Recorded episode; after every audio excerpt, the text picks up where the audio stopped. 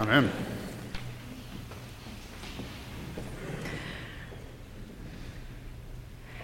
I remember the first time I ever saw a medieval castle. I was fifteen years old, and I'd never been to Europe before. And we were there driving through the French countryside and vineyards towards a city that was encircled by walls. And as we got closer, we saw this city had walls that were so tall, and they had the crenellations at the top, the little notches. They were punctuated by turrets with pointy towers, pointy roofs. And there was even a stone bridge over what looked like a dry riverbed. And I remember walking across this bridge and looking down and realizing that's where a moat was. A real moat. And it hit me. Walt Disney did not invent castles. That Disneyland castle was not fantasy. Castles were real. Turrets, pointy roofs, slitted windows, cities, whole cities protected by moats and walls. They really existed. And it was like this cognitive fourteen-year-old mashup of schoolroom history of kings and queens and kingdoms meeting imaginary fairy tale princess life, meeting real-life stone walls. It's mind-blow. And I don't think I'm the only American who has had or even has a mixed-up idea of kings and queens, or maybe not mixed up, but one that is remote, they're exotic. Royalty for us live in history books and archives. They're dusted off for movies and T V shows like The Tudors, or more recently, The Crown, The Young Victoria. Or they're fodder for fantasy. Game of Thrones, Seven Kingdoms, people vying in each kingdom to be the top one. And then all those kingdoms going after each other to be on the Iron Throne. Part of our ethos as Americans is that kings and queens are fundamentally oppressive. Monarchy, hierarchy of power, we got rid of that with the American Revolution. And thank you very much, we came up with a better way, democracy. So what are we to make of the fact that this Sunday is Christ the King Sunday? And across the Western Christian calendar, people are celebrating Christ the King, the reign of Christ. We might as well say Christ, you know, that thing we don't think we should have for our nation. Christ, that exotic institution of television and fairy tales. Yet Christ as King is woven through Scripture. It's in our prayer book, in piles of our hymns, the Hallelujah chorus of Handel's Messiah, you know, King of Kings and Lord of Lords, Christ the King. And Matthew's gospel today pokes at the very thing many of us fear and are conflicted about around kings. Jesus sitting on a throne of glory, exercising absolute power, separating sheep and goats, good and bad, the final judgment. And final judgment with eternal consequences. It's the end of days. And this is a time that popular culture grabs onto and depicts as a horrible reckoning. You think of that wildly popular Left Behind series from the mid nineties through the early two thousands, the very title depicting this frightening image of God choosing the innies and the outies. But if we let our fear guide our reading of the text, we miss some of the core of the rev- revelation that is in there of who Christ is. There's a danger anytime we use symbols or imagery to depict God because those images and symbols are imperfect. There are many ways they can open up understanding, but our own ideas about those symbols can also limit and constrict our understanding of the divine. Personally, I harbor a tremendous suspicion of authority. I don't easily trust it.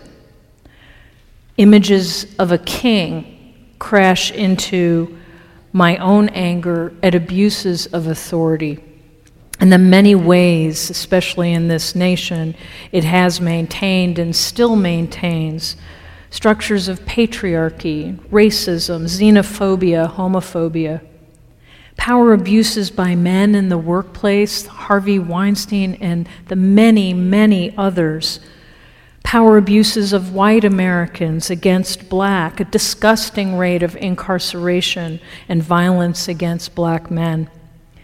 Power abuses to hoard the wealth of this nation for ourselves, to shut down our borders to people who are suffering, kicking out DACA kids, and just this week, trying to purge ourselves of Haitian refugees. Power abuse is feeding hate crimes against the L G B T Q community, and especially our transgender siblings. But if you take a close look at this text and move beyond the judgment, there's a depiction of Christ as king with a kingship that radically upends our idea of a domineering power. This radical revelation is that Jesus stands not in hallowed halls of power over all, to lord that power over all, but that his kingship and power stands in full solidarity with us,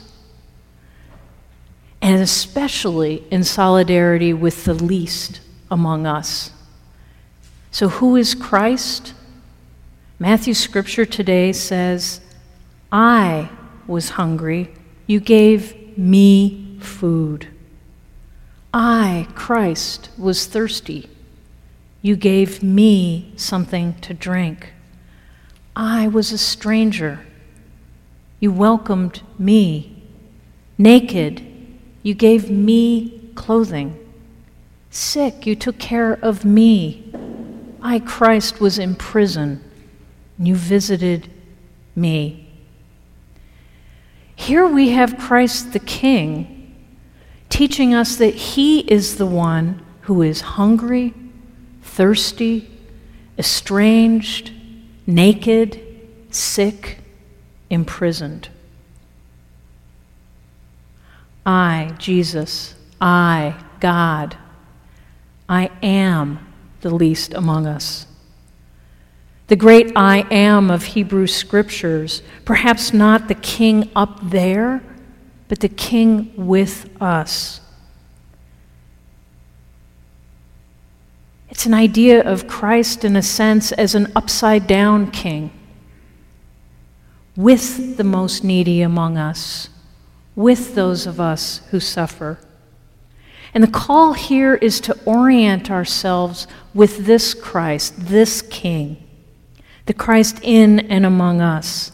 And in the end, this end that's described in Matthew's Gospel, in the end, standing with the least of us is all that matters. So Christianity is not simply about professing Jesus Christ as our Lord and Savior, as our King. Christianity is not a one-and-done deal. Uh, I profess Jesus and I've got my insurance policy for eternal life. Christianity is a path.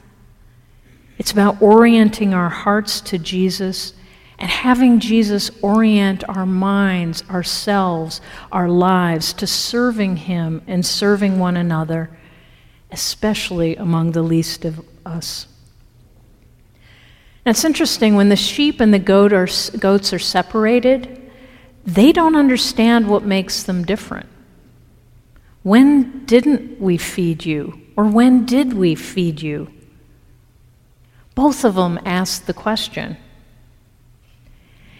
And this separation of who did or did not serve paints a picture, in a sense, of Jesus' love and how Jesus' love is planted in our hearts and plays out every day, whether we know it or not. We are created as beloved children of God. And in Matthew's gospel, we already are the salt of the earth. We don't earn our saltiness. We already are the light that is to shine upon all. And serving the least among us, that's letting that salt work. It's letting that light out. It's sharing God's love in the world. It's a call to live into the blessedness we were already created for. The true power and greatness of Christ the King is this eternal love, this upside-down kind of reign, kingship. The true power and greatness of Christ is that this love is eternal. We are the arms and the hearts and the legs and of that power of love. We are the ones to humbly share it with every human being, to the very humblest among us. Sharing with women who've been abused, with African Americans who are oppressed, with every popul- population subjugated by another. Sharing that love with the stranger, opening our hearts to all. Power with Christ is not a question of one-upsmanship. It's not self-aggrandizement. It's not about God as king of the hill, or as our family plays, king of the couch, shoving down everyone else who's climbing to the top. Power is sharing that throne. Power is knowing that love rules, that love transforms, that love resurrects and brings new life. Jesus, the upside-down king, has a castle without walls, a moat that does not keep everyone out. It's an emptied moat. The coffers of Christ the King are open, and riches are available to all. Our invitation is to follow this King, our upside-down King, and unlock the chains of our hearts and live into the challenge of loving our neighbors. I wish I knew the specifics of what that looks like. How are we to love the stranger among us? What decisions are we to make about feeding the hungry, giving the thirsty something to drink, sheltering people, visiting people in prison? Christianity's not an easy pay- path. And this story of the final judgment shows there is a right way of sharing love. But blocking that love, that's not eternal life. So let's go forth. Let's ponder, let's pray, and let's try and live into the love that's already planted in our hearts. The love of Christ. Christ's love. Christ, the upside-down King. Amen.